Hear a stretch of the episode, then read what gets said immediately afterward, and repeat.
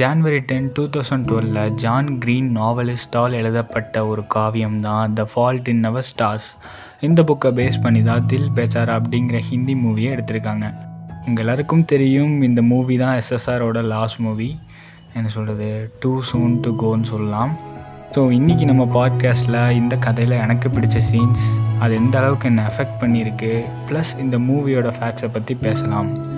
தில் பெஜரா மூவியில் SSR Manny கேரக்டர்லேயும் சஞ்சனா சிங் கிசி பாசு அப்படிங்கிற ஒரு கேரக்டர்லேயும் நடிச்சிருப்பாங்க.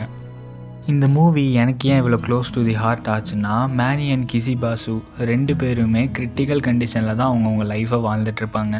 கிசி பாசுக்கு தைராய்டு கேன்சர் இருக்கும், அதே போல் மேனிக்கு ஆஸ்டியோசார்கோமா இருக்கும். ஆஸ்டியோசார்கோமா அப்படிங்கிறது போன் டைப் ஆஃப் கேன்சர், அது போன்லேயே க்ரோத் ஆகும்.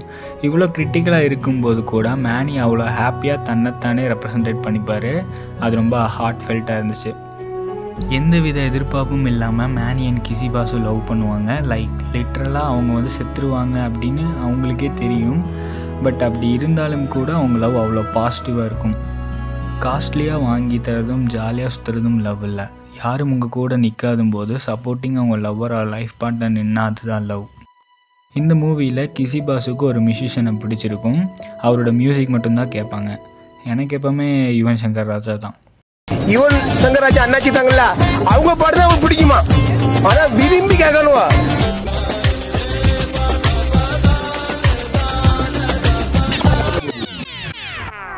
ஹோல்டான் ரூட் மாறுது, கண்டன்குள்ளே போகலாம். தில் பெச்சாரா மூவிக்கு ஃபஸ்ட்டு கிசி அவர் மேனின்னு தான் நேம் வச்சாங்களாமா. ஏஆர் ரஹ்மான் சாங்ஸ் கம்ப்ளீட் பண்ண அப்புறம் அதில் இருக்கிற ரிலீக்ஸ் எல்லாம் வச்சு தில் பெச்சாரான்னு மூவிக்கு நேம் ஃபைனல் பண்ணாங்க. தில் பெச்சாரா டைட்டில் ட்ராக் சாங் ஒரே ஷாட்டில் எடுத்திருக்காங்க. இதுக்காக ஃபரா கான் எந்தவித சார்ஜஸும் கேட்கலையாம்.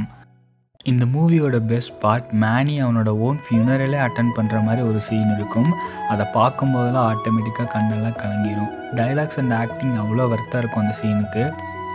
இதெல்லாம் பார்த்துட்டு அழுது முடிச்சுட்டு அடுத்த சீன் பார்க்கலாம்னா இன்னுமே ஃபீலாக தான் கொண்டு போயிருப்பாங்க. அவங்க லவ் சீன்ஸாக இருக்கட்டும், எமோஷன்ஸ், ஃபேமிலி பாண்டிங், இது எல்லாமே மூவியில் அவ்வளோ ஆப்டாக அமைஞ்சிருக்கும். இது எல்லாத்தையுமே ஓவர் ஷேடோ பண்ணுற மாதிரி ஒரு ஸ்டோரி ஒன்று கதையில் சொல்லியிருப்பாங்க. அது எனக்கு இப்போ வரைக்குமே ரொம்ப பிடிக்கும். நீங்களும் கேளுங்க, உங்களுக்கு பிடிக்கலாம்.